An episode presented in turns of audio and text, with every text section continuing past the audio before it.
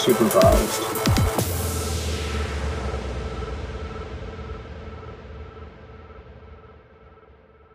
Welcome back to the Unsupervised Podcast, hosted by Stanley Cup of Chowder. My name is Adam Denhard. I'm one of the contributors here at Cup of Chowder, and I'm joined today by Jason. Jason, how are you doing today? Great. How are you doing, Adam? I'm good, Jason. This uh, Jason Silva. He's one of our writers as well, and also joining me is the veteran of the podcast, Colin Beswick. Colin, how are you tonight? Hey, I'm doing pretty good. Uh, glad to be back on. Listeners, uh, I'm sure, super excited to have me back after my uh, my hiatus. Looking forward to talking a little bit of hockey. Yeah, yeah, it's been a while since either of us have been on there, really. Um, so, how was your uh, Thanksgiving, guys? Did you guys have a chance to celebrate the holiday with family? Yeah, I, I had a good time. Kind of kept it small scale, just just me and the wife this year because we're we're kind of far away from the rest of our family after we moved. Um, but we we had a really nice time. Yeah, we did. Uh, you know, we did sort of the traditional Thanksgiving with. Uh, my sister hosted. She's getting married later this year, so her fiance's family and my family, and uh, it's the first time we've all really gotten a chance to meet each other. So oh, that's uh, exciting. Awesome. Yeah, it was a good time. Um, so no complaints there. Yeah, yeah, I, I stayed kind of local too. My family's more or less around Eastern Mass, so it makes it easier for us. Um, so why don't we uh, why don't we chat about some some good health news so far in the last uh, couple of weeks since we've been on the podcast? The the injuries to John Moore and Kevan Miller have kind of faded away. They're they're back in the lineup, um, and I'm glad that they were not out for too long of time. How did you guys think they they did coming back in? Well, with Moore, obviously the the thing that jumps out is obviously the the game winning goal. Um, but the one the player that actually stood out to me more and the player I was more excited to get back personally was Kevan Miller. Uh, just because I think what uh, they were missing was a little bit of physicality, more of the defensive aspects, um, with so many of their defensemen out. And Miller, um, you know, I thought he had a really, uh, really good game back in his second game back.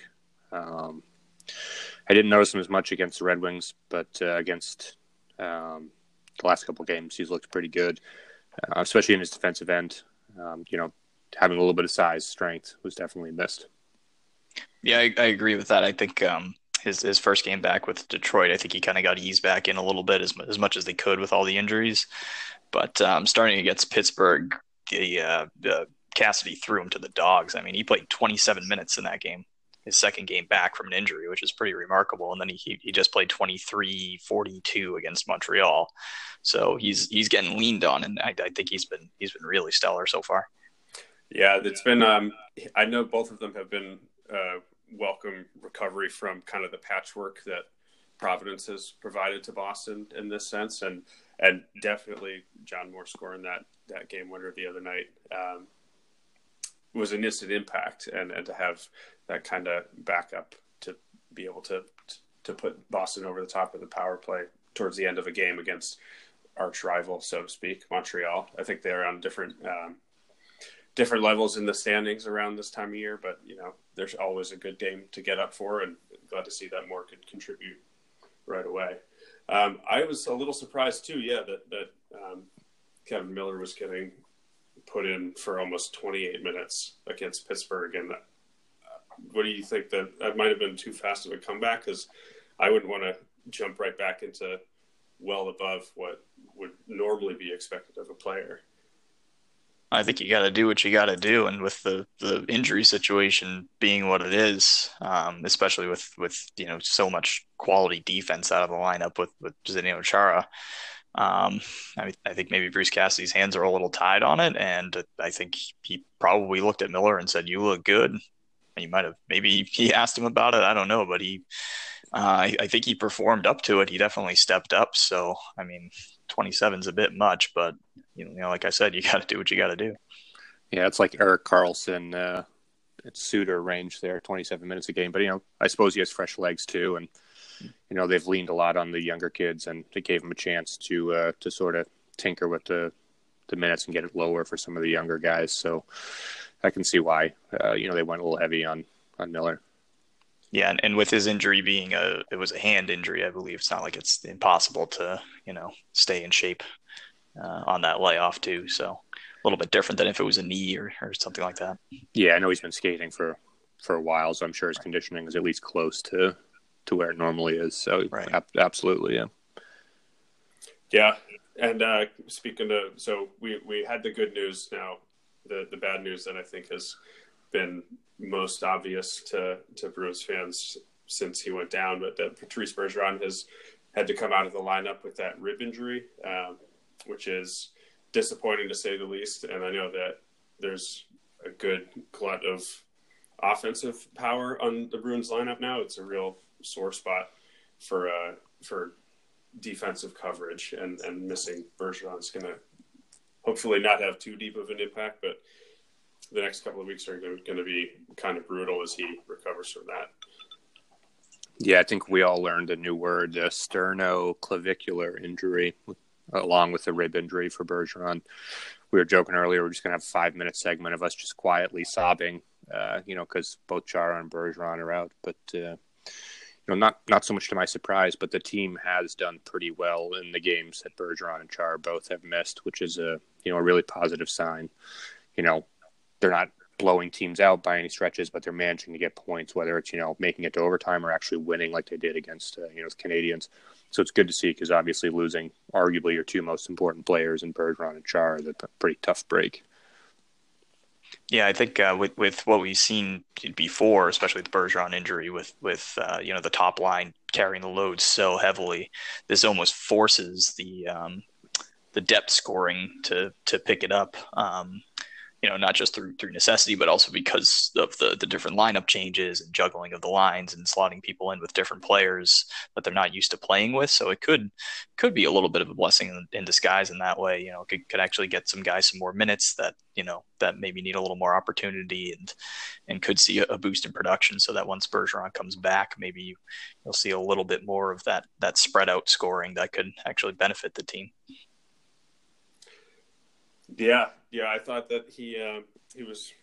It was noticeable that he wasn't on the ice, but the the reshuffling that you mentioned of that uh, that Cassidy made of those forward groupings was was fun to watch. It was uh, we're recording on Sunday night, so it was last night against Montreal that it was um, the the Krejci line that was a new look. You know, Pastrnak and him got to play a little bit more together. DeBrusk got shuffled in, but um, I thought Krejci, for for my eyes, did a great job of stepping up back up into that that top center, you know, responsibility. Whether or not he's compensating for Bergeron, I don't, you know, it's hard to it's hard to for any player. It's impossible for any player to to match his defensive skill, but.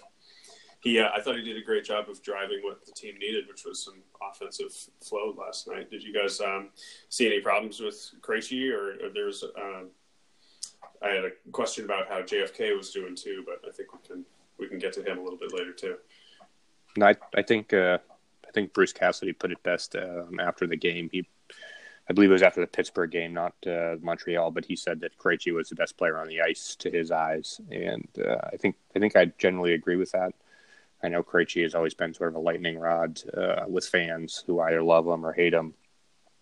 I think he's a good player. I think he's a, he's a pretty good second line center, but you absolutely needed him to step up with Bergeron out, and uh, it does seem like he's taken his game, uh, you know, up a little bit. He's much more noticeable on the ice, using his speed a little bit more than I think we're used to, uh, and that's what you want out of you know a highly paid veteran player like Krejci. I think he's done a really good job. Yeah, I, th- I think if, if he's going to get minutes with um, with Marchand and or Pastrnak, I, th- I think you're going to see uh, you're you're going to notice him more because he's such a creative player and he, he does such a great job of making offense for other guys. So playing with guys like that who can finish and can can get to the net. Um, certainly, Jake DeBrusk is, is, is the same as well. Um, I think can can take a creative guy like Krejci and really you know raise him to the next level.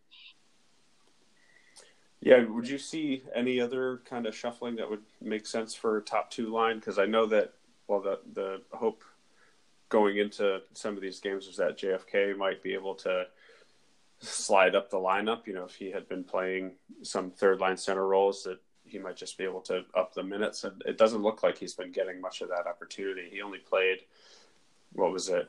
Um, 13 minutes, but not even in the in the game against Montreal last night. And I don't think that.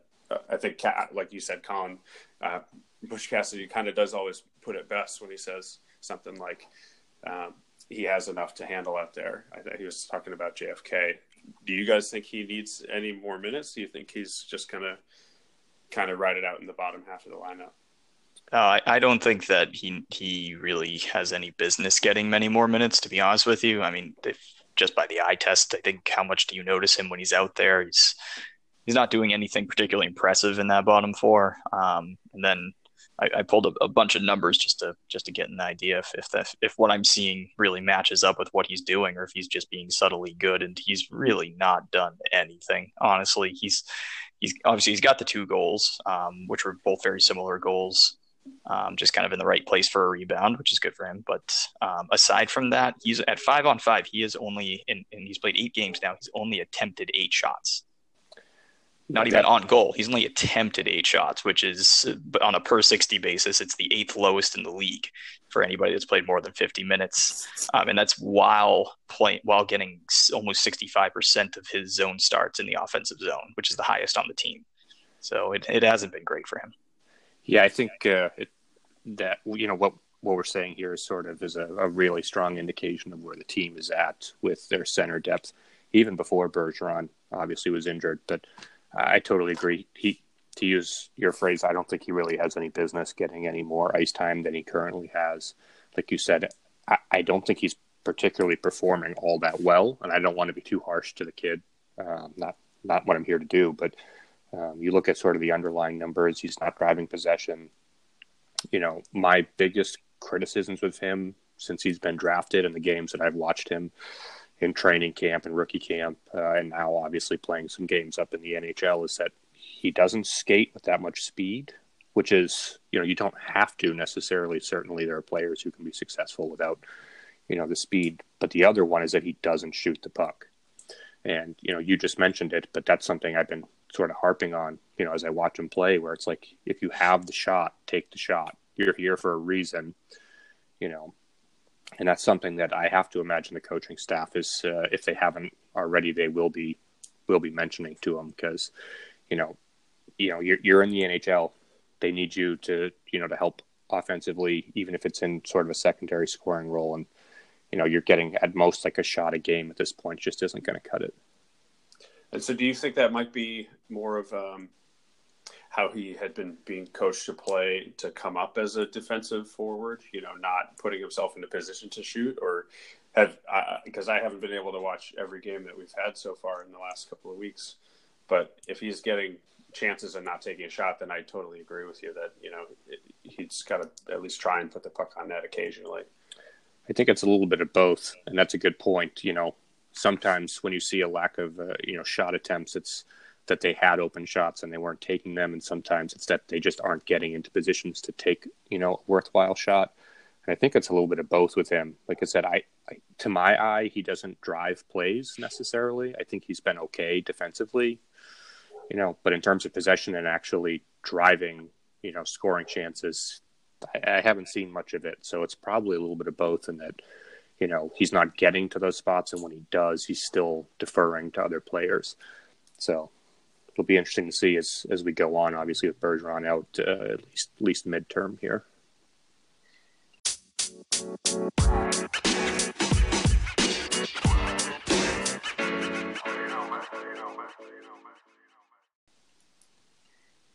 Uh, do you um so a couple of the other people that we've had to call up um, have been on mostly on the defensive side, which I guess is fortunate for the forward group, but definitely a, a, nail biting couple of weeks. I'm surprised I have any nails left. Um, now that Chara, uh, Chara, McAvoy, Carlo, I could, the list does go on, which is unfortunate, but um, returning Moore and Miller this last couple of games was helpful. But how do you think the the rookie defensemen that we've had in with Jeremy Lauzon and Connor Clifton, Jake Zboril for the couple of minutes that he got.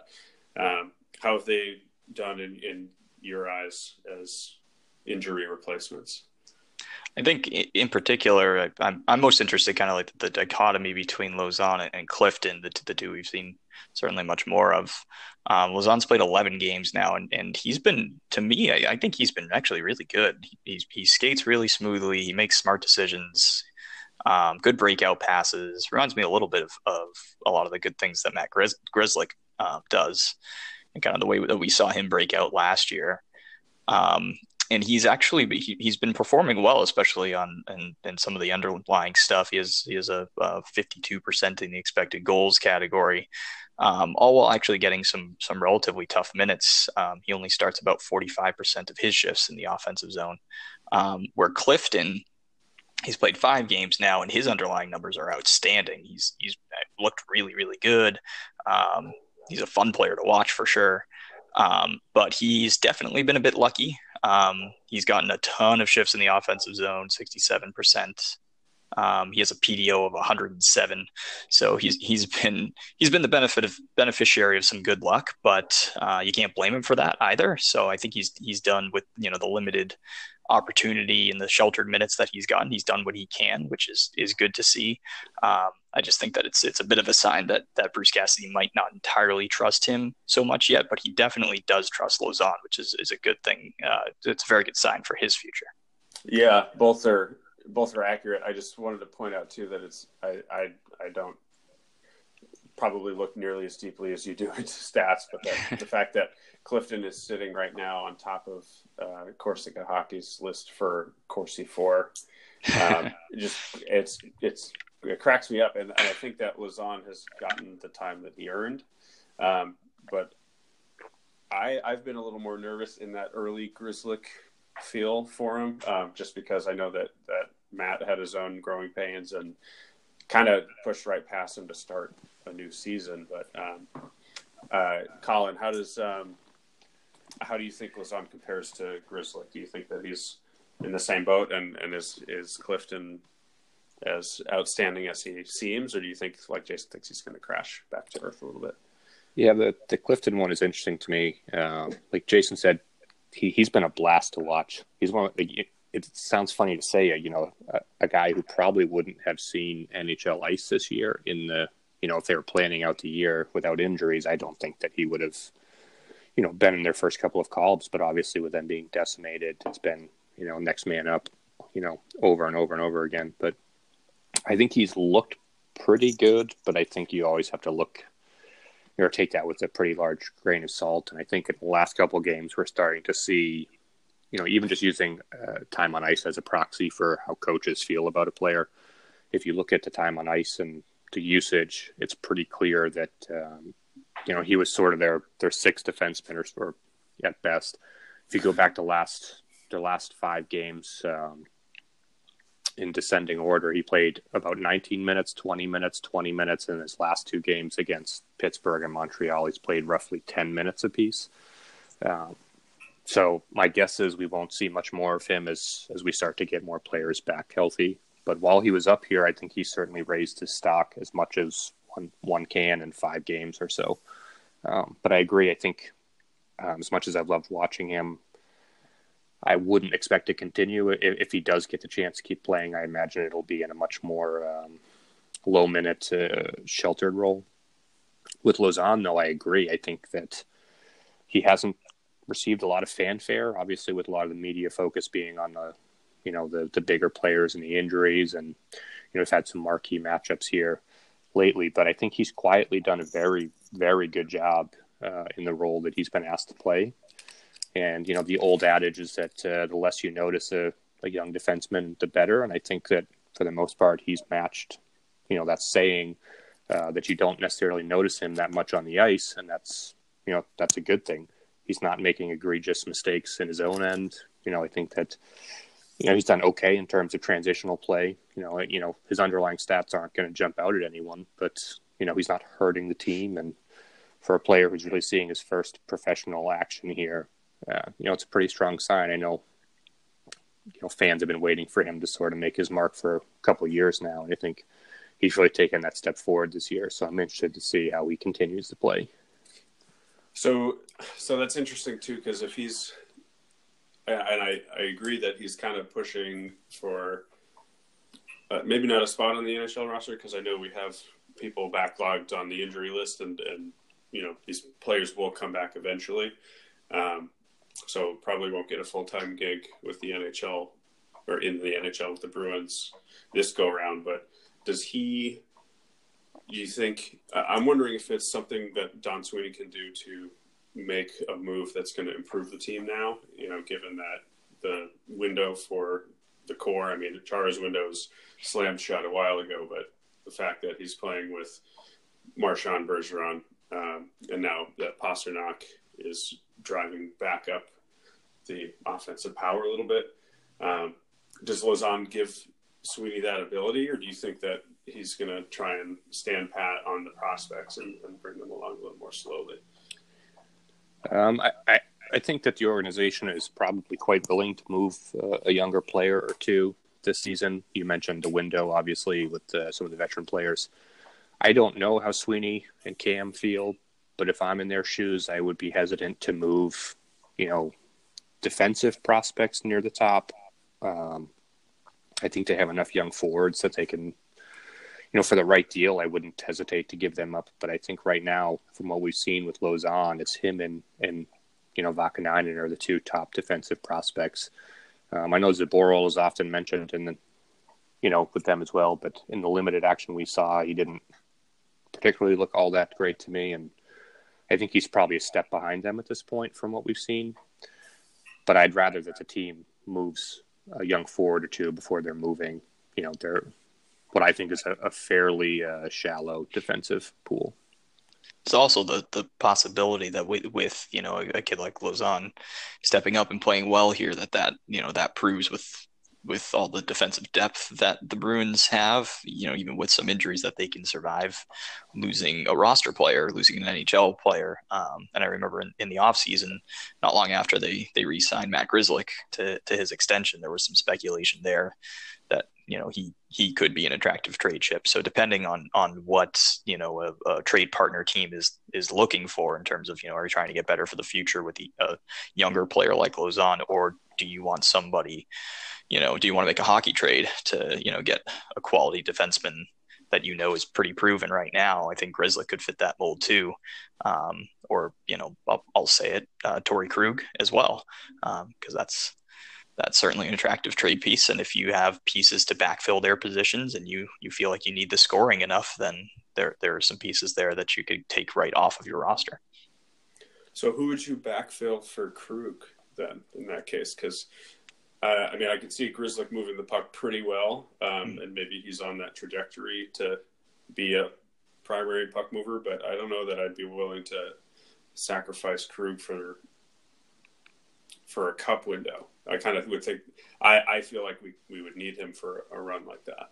Uh, I I tend to agree, but um, you know, but I'm not Don Sweeney, so and, and and you know, who knows what you can get for Torey Krug as well. You know, you, you may say you, you need him, but if if you get one or two really top level pieces that can that can balance him out, and you can you can get you know some of that puck moving from from Grzelcyk, who I thought, you know, when Krug was hurt earlier in the year, I thought I thought Grzelcyk looked really good, kind of playing Krug's role. Um, though certainly not to Krug's level, but he was competent anyway.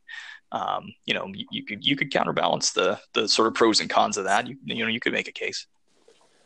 Yeah, I mean, Krug's obviously the big trade chip, at least in terms of from the back end, or maybe overall. To be honest, I think he has probably the most value of someone they would reasonably trade. Um, he, he, does have a modified no trade clause, uh, 18 list he can't be traded to. With Krug, I do wonder if, and it's a big if, if he gets traded, if it most likely will be next year. He does have the additional year after this. Um, you know, and depending on what happens with Chara, they may think this year is their window more so than the next year. Um, but I do agree that, you know, it may be that they look at, at Vaakanainen or Lauzon and they say, okay, we can't afford to move someone from the NHL roster, whether it's, you know, I know people don't like this because we just signed him to a long term deal, but whether it's Moore or Grzelcyk, um, I think some people might say Miller too, but for me, I, I, I'm not a fan of moving Miller. I think as much as toughness and grit and all that stuff, we all sort of poke fun at at times. I think that he's one of the few players on your team that still fills that role for you, and I think he's also a competent, you know, depth defenseman as well. So I would be pretty hesitant to move him. He can also play both sides, which uh, I think is shown to be pretty valuable for this team over the last couple seasons. I don't think I could lose two Millers two years in a row, or lose another Miller. Because that that you know the ability that Colin's shown in Vegas has been, I think, would have maybe given them a little more confidence to try and get max deal on Krug, who is you know on he's still pretty young, but he's not going to be. Um, for for uh, hopefully that he does have a long career. I'm not trying to say that I think he'll fade before average, but as for a smaller player, I think he takes a lot of tough minutes, um, especially over the last you know couple of games, um, trying to make up for Chara and McAvoy and Carlo's absence. Um, uh, all right, uh, were you going to say something? Sorry, I didn't want to cut you off. Say, I'm, I'm still recovering from losing both Nashes, as everyone in our group uh, Slack chat knows. So uh, lo- losing both Millers be a little detrimental too. Yeah, I uh, well, that's um. So we mentioned uh, how the rookies have been picking up the slack, and we know that they've had some forwards to fill in. We talked a lot about JFK already, but I wanted to try and revisit um, the rookie depth on forward. Now, we were just talking about considering moving Torey Krug to improve our forward depth, and uh, I don't know. Do you do you think that there's been any really bright spots outside of you know the the ones that we know of in Jake DeBrusk and Anders Bjork, at least for his part, being a, a full time NHLer, um, and I'll leave it at that. Um, but but has Cave picked up any of the slack uh, just in the last couple of games that he's played, or is there anybody that you guys have noticed in Providence that might be able to to backfill you know, uh, the scoring yeah. that we're missing. There's there's one guy, uh, Ryan Donato, uh, which did not go well to start the year, but we know what he's capable of, and, and since he's been in Providence, he has produced a bit, um, which is great to see. Um, so you know, we we were advocate I advocated quite a bit for sending Donato down after his first few weeks went so so poorly this year, and you know, it's it's good to see that he is back to at least scoring some in Providence. So, you know, if you feel like you need a scoring boost, uh, you know, he's not going to stay in Providence forever. So he's he's the most obvious choice to actually give you some some real offense as as compared to a guy like Cave, who you know he's he had a good start in Providence, but I don't think anybody reasonably expects him to produce anything major at the NHL level. Yeah, I think you look at Cave and you know, like at his ceiling, you're looking at like an Acciari type player. You know, respectfully to him. So yeah, I don't think anyone is really expecting him to come in and, and provide much of a boost. I did want to quickly say on Bjork because I think that's been a topic of conversation all around, you know, Bruins Twitter and you know fans where it, it almost reminds me a little bit of the the Khokhlachev years here in Boston where one part of the fan base was arguing that you know he wasn't that great, trade him, blah blah blah, but another is saying like, well, how is he supposed to perform when he's playing on the third and fourth line? And to me, you look at his numbers without any context, and I think it's fair to say he's struggling when you look at them. He's very, very sheltered in terms of usage. You know, low minutes, and he's really not performing. He's not driving possession. He's not really scoring. But I do think that there is some context in that. Obviously, that you know he hasn't been playing with uh, the most talented line mates, but it's a bit of a catch twenty two because if he is the player that a lot of people think that he is, you'd like to see him at least perform somewhat uh, farther down the lineup instead of just gifting him a spot with Bergeron and or Krejci or whatever. And it's tough. I mean, that's part of the hard part of evaluating young players is how much is it you know that their line mates are driving them and how much is their actual talent taking over i will say with me the eye test he shows flashes here and there of, of high end ability but i don't think that he's been as consistent as a lot of his fans think that he is so i think that the next month or so is going to be really telling for for bjork in particular but on donato i think that I assume we all agree that it's an inevitability that he sees some NHL time again this year. Do you guys agree with that? Yes. Yeah, I would agree too. At the very bare minimum, if it's like as a black ace in the playoffs, but for sure, I think he's gonna make a reappearance in Boston. Um, I was just skimming over the Providence lineup and was curious because it's hard to know because I don't. I'll fully admit I don't have any real opportunity to watch Providence games, but um, the fact that Donato is the one that's been lighting it up as of late, Colby Cave definitely earned that call up, um, but I'm wondering if we're going to see Fitzgerald or Hughes, um, and uh, I would say Kovar, but uh, if I'm mistaken, is he the one that we're waiting to have sign a real contract? I'm trying to remember who was uh, who was there on a yeah. So that that's tryout. That's him, and I guess I guess we're all. I did this too. Um, Matt, our, our AHL correspondent, was saying it's Kovash. I guess uh, That's how you say Jan it. Kovash. Um, but yeah, he's sort of in limbo, and I, I've fully been expecting him to to find some news out one way or the other. I've seen reported that he has offers in Europe uh, and with the KHL as well. He's performed, you know, in the HL, but uh, I know, you know, Mark Divver, who's great, uh, has mentioned he doesn't have an NHL pace to his eye, and I've seen that from a few others. I'm not sure. I, I, think we're all fans and media alike are sort of waiting to see, you know, what happens with him. I know his agent Allan Walsh has been sort of pumping his tires quite a bit uh, on social media recently, but so far there hasn't been any news with him. It's tough though because you look at you. You mentioned him, but you know, the the Bruins are sort of hurting not only for forwards, but they're also hurting at the center position as well. So it's tough trying to find a players that can perform at center versus just you know calling up Donato, who obviously that he's played as a wing up in the NHL. So you we discussed a little bit more about Bjork too. Um, do you think they might end up sending him down if that next couple of weeks, like you said, doesn't go in his favor um, to try and make room for some of these other guys to get called up? Because I honestly don't know of a better way. If if they they've done a, a, decent job of leaning into their youth movement over the last couple of years, and I think we've seen some positives out of it, um, though they've been a little slower than from a fan's perspective might might need to be. Do you think Bjork gets dropped, or um, do you really yeah. think that's that uh, Cassidy and Sweeney are going to keep him up in the NHL?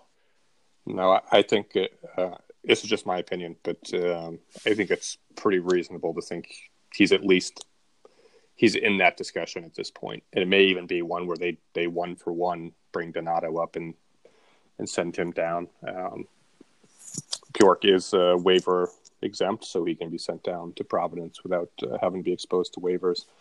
Um, and it sort of feels like you know in the early part of the season that that's sort of what we're looking at is they're going to keep trying out players, you know, until one one or two of them really stick.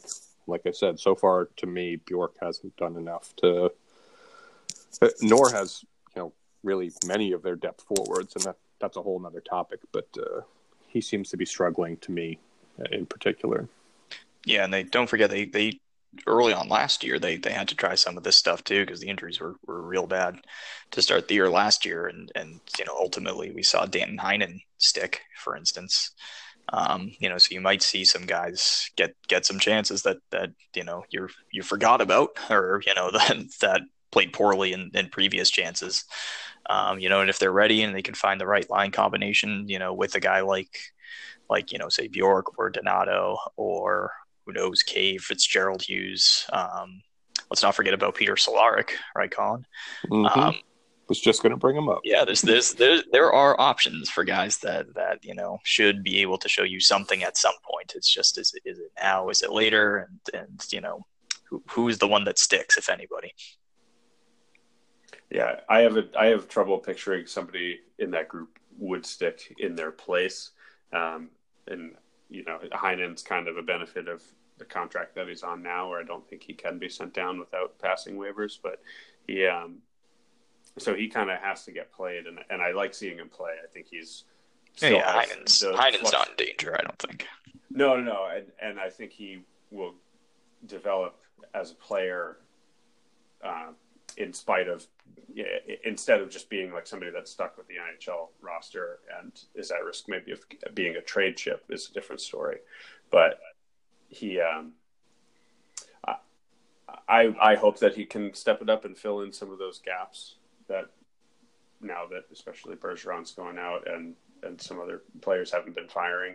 It was nice to see David Backes at least make a a spirited comeback, if not a sustained one. But the, the, his game um, against Montreal and and his play over really the last couple of games has been inspiring to say the least. And I I thought he played really well. He was a super valuable part of the last game.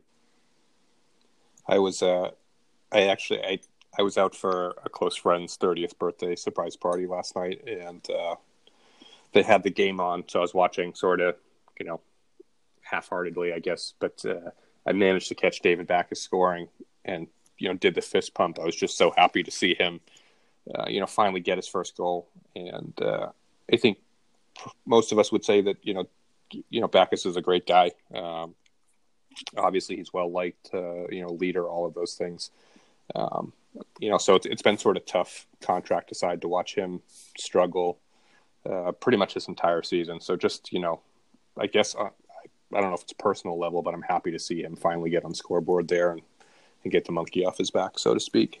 Yeah, that was a great uh, check uh, chip. I mean, it was kind of obviously uh, there's a little bit of luck involved in that um, poke check, but he got stick on puck and made the opportunity for himself.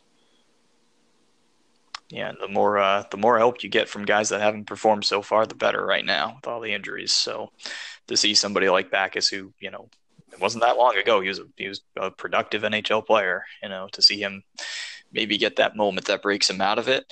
You know, if if he's going to have to step up and take more minutes, that's definitely definitely a good thing to see.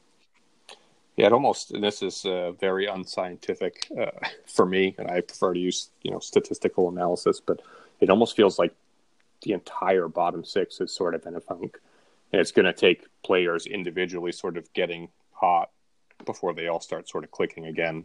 Um, you know, we obviously have short term memory when it comes to watching teams. There's a bit of recency bias, but it, it really does seem like almost every one of them is, is struggling on a personal level.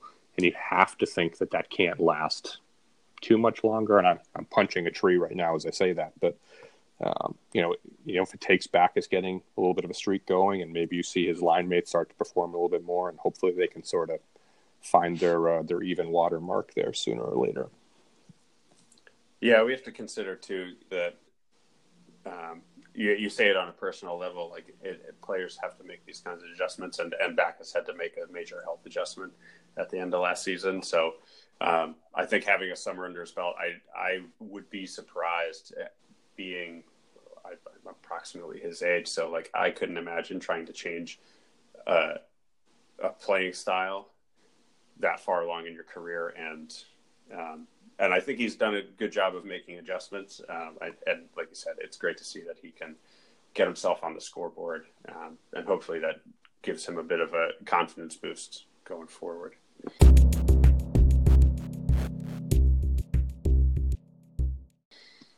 Um, all right, so I, I, think we have some time here to turn to the calendar. So uh, I'm just going to give a quick list off of the games that we're going to see um, between now and when hopefully will be our next edition of this podcast.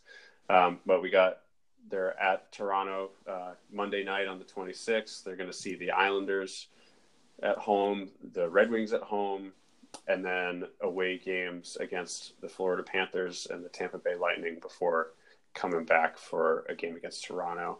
Um, that last one, the Saturday, December 8th Toronto game, is a I think is my feature, but I'm trying not to look too far ahead. Um, only I say that because I'm going to be at the game. I won't have to actually um, pay too close of attention, but I definitely will probably be standing the whole time with the uh, the Gallery Gods. Um, do you guys see any major problems with this? It looks like they have a generally light schedule, with the exception of that game against Tampa Bay. Um, but but how do you guys see them faring over the next couple of weeks? I think it's going to be fun to see. It's going to be interesting to see with the the injuries to their two best defensive players, Chara and, and Bergeron. You know, having two games against Toronto in there and one against Tampa should be pretty pretty dicey with uh, the, the offense that those teams can put up. Um, so I'll, I'll, be fascinated to see if if the um, you know Kevan Millers of the world can can uh, can hold back the forces that those two teams um, bring to the table because they can they can score like crazy. Um, and the other factor in there, of course, the, it's amazing. We've gone what like forty something minutes without mentioning the goaltending so far, um, which has been really good. Record. Lately, yeah, it's amazing. Um, you know, Rask since he came back from his leave of absence has looked better. Halak has continued to be good. So you know, against really talented offensive teams like Toronto and Tampa, that's what I'm going to be looking for. Can they hold the fort? Yeah, both of them have obviously have uh, have done more probably than can reasonably be expected. Um, you know, you mentioned obviously playing against powerhouse teams is going to be a challenge. Although we don't officially know, it does sound like um, at least some combination of Carlo, McAvoy, and Vaakanainen, if they don't send him down, uh, will likely be available in the next couple of games. Uh, again, rough timeline, but um, they've all begun skating again. I know McAvoy and, and Vaakanainen were uh, skating and practicing in the non-contact jerseys uh, fairly recently. Um, so, knock on wood. Hopefully, everyone's health um, is where it needs to be, and and you know they probably won't be back in time for uh, Monday night's game against the Leafs, but perhaps in the games following that, that would be a huge boost to get Carlo or McAvoy back, uh, in particular against some of the more offensively uh, talented teams like uh, Tampa Bay and Toronto. Um, you know, looking ahead though, I think you know I've mentioned this on Twitter. The name of the game to me is just get points, whether it's just making it to play for the overtime point, or you know if you have a chance to win, obviously. But um, you know, right now you sort of just have to tread water enough until you get Bergeron back, in my opinion. So it'll be interesting to see how they roll with the, the goaltending tandem. Both of them have played really strong recently, so it's they've legitimately essentially had two starters at this point, uh, which is a luxury that a lot of teams obviously don't have. Um, one of the games that really jumps out to me, though, outside of obviously Tampa Bay or Toronto, is uh, the games against Detroit and Florida. Uh, going into this year, we all, I think, probably assumed Detroit was going to be a bottom feeding team. Um, I actually had higher hopes for Florida than they've they've done so far. They're sitting dead last uh, right now in the, the Eastern Conference or the Atlantic Division, excuse me. Um, but this happened last year too, where the Panthers came on real strong at the end of the year and, and missed by a point or two uh, for the playoffs, if I remember correctly. So to me, it's it'll be uh, it'll be kind of quietly huge if the Bruins can uh, can win both of those games and and widen the gap between two of their competitors in the Atlantic. Um, and just real quick, blows my mind, but uh, as we're recording this, the the Buffalo Sabres of all teams are sitting uh, first in the Atlantic Division with 34 points, and they have been absolutely red hot. Nine in a row. That's crazy. Yeah, I know a nine nine game win streak, and uh, I we've all been hockey fans long enough to to have seen the Sabres play play well for in short streaks, and then revert to being you know the Buffalo Sabres. But uh, definitely definitely deserves a you know a quick mention of how well they've been playing. So looking forward to you know the Bruins Sabres game. Yeah, uh, that's going to be that's the dark horse, I guess, game for this next couple of weeks because I didn't that didn't occur to me until right before we sat down to to chat today. So um, I think they'll probably crash back to Earth a little bit more. I guess they crash; they might drift back to Earth because it looks like they're being uh, the Buffalo is able to sustain how they've been doing at least for the first quarter of the season.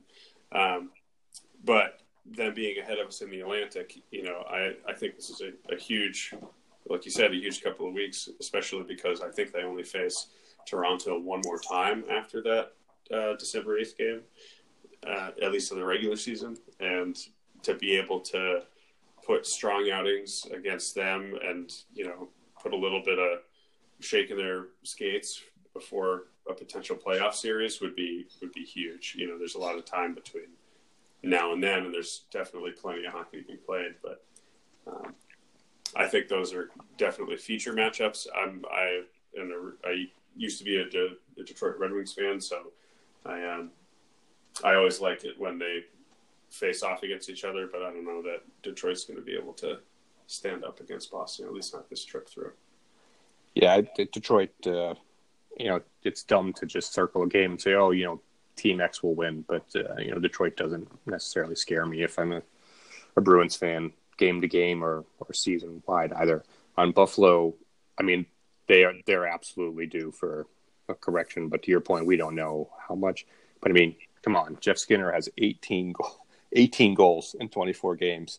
Uh, Jeff Skinner's a, a you know fine player. I know a lot of Bruins fans uh, wish to, you know the Bruins were in on him, uh, but he's not going to score 60 plus goals this year. And they sort of seem like a, a pretty classic one line team where the, their top line with Eichel and Skinner, uh, they're just playing well above uh, you know their their normal level. So I would not be surprised if we see a pretty drastic uh, course correction with Buffalo sooner rather than later, which I look forward to being spectacularly wrong when they make the playoffs this year. Yeah, it's interesting too to see. I mean, Eichel's obviously been driving the top line for a few years now, and for him to really have somebody that he's clicking with is uh, is an interesting watch. Um, makes me nervous, but not nervous, especially when Bergeron is healthy because that one for one, you know, top line, top center matchup is, I think the Bruins have that in hand. Um, the real question too for me is when um, when Toronto gets Auston Matthews back, and when you know John Tavares has been really driving in his absence, um, how those matchups are going to go over the next couple of weeks. Definitively not having Patrice for either matchup, I would think. Um, but then also having to face off against the rest of Toronto's depth that hasn't really been affected by injury like Boston has. Yeah, I think uh, a good um, comparison to that sort of the, the, the two are in Toronto's case three headed monster with uh, you know once Matthews is healthy with Tavares and Kadri as well. But if you if you look back at the the Pittsburgh game a couple days ago, you know, at the risk of being a little overly harsh, perhaps, but I think it was a really tall order to match up, you know, Krejci's line and and JFK to some extent, uh, you know, on Malkin and, and and Crosby too. And I think that, for lack of a better term, they got real lucky on a lot of occasions there where. Uh, you know, the goaltender really bailed them out.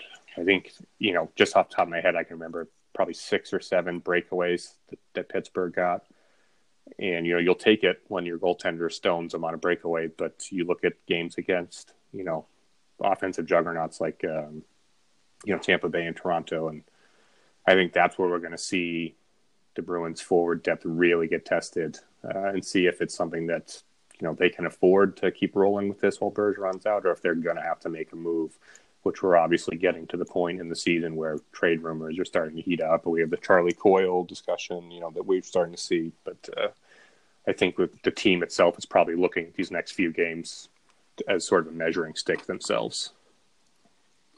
Who would you? Uh, oh, I think ahead, that's all right. The, I, I think the the other part is is you know hopefully you know some of these defensive pieces will start coming back because that combination of having no Bergeron and you know no uh, Chara, no Carlo, no McAvoy, um, that is a lot of of defensive talent that's out of your lineup. And when you're dealing with teams that have multiple lines that can that can throw a ton of offense at you that can be a big problem. And and you know that that means more 27 minute nights for guys like Kevan Miller and uh, you know you can you can only do that for so long yeah that let's really hope that Carlo comes back because we know that Chara and um, Chara's going to be out at least the next couple of weeks while that uh, knee injury heals um, and hopefully McAvoy, like you said, he's skating um, along with Vaakanainen. Vaakanainen, though, I think they would probably send him down once he's healthy.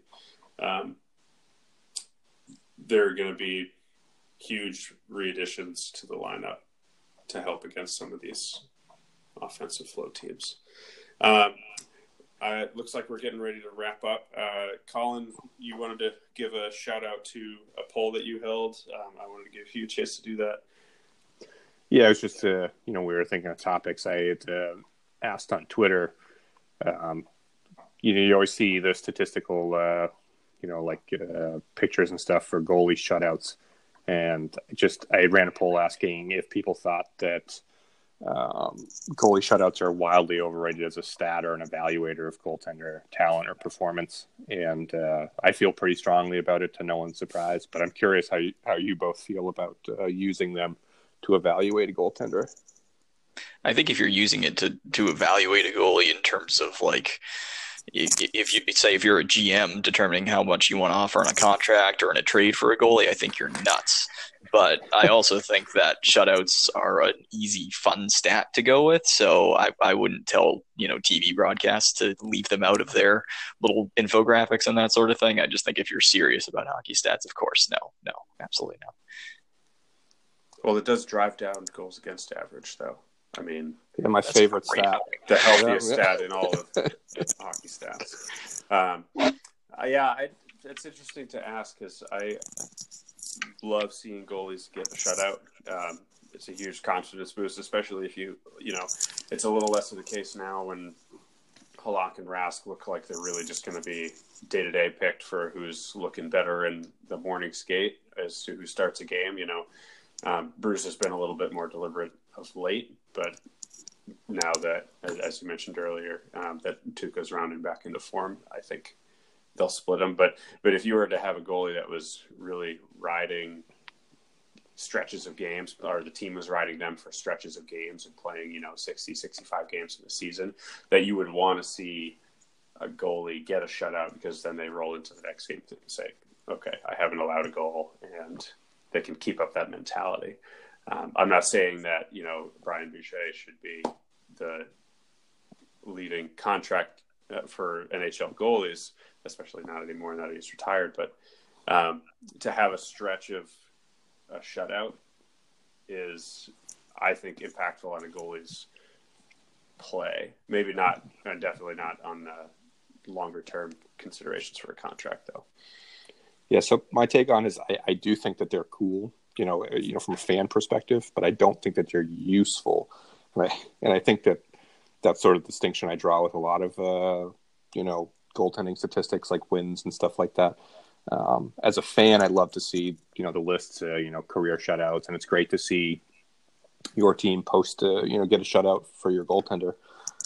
But you know, when people start comparing this goalie versus this goalie using like career shutout numbers, it's like it, uh, it doesn't doesn't really mean that much. Like goals against average, it, it lacks, you know, pretty much all context. And so I, I always just chuckle when I see the infographics where it's you know save percentage, goals against average, and shutouts, like the holy trinity of uh, of old school goaltending evaluation. So it's just one of those things. I was sitting at the car dealership, uh, you know, for hours and hours, and I'm like, all right, I I got to ask, see what people think about this, and uh, it seems like uh, most agree that they're somewhere between a little and, and absolutely overrated. Um, only 31% disagreed uh, in general that they're overrated. Like I said, it's cool. You know, you as a goaltender, absolutely. I think there's some ma- mental aspect to it. You know, being able to stone the other team. But it, it's sort of like you know hat tricks to me for skaters, where it's like hat tricks are cool, but but who picked three goals for a hat trick? Like why why is it three that's important and not four or two? And and so it's just it was just something interesting to me, and I was just curious what you guys thought.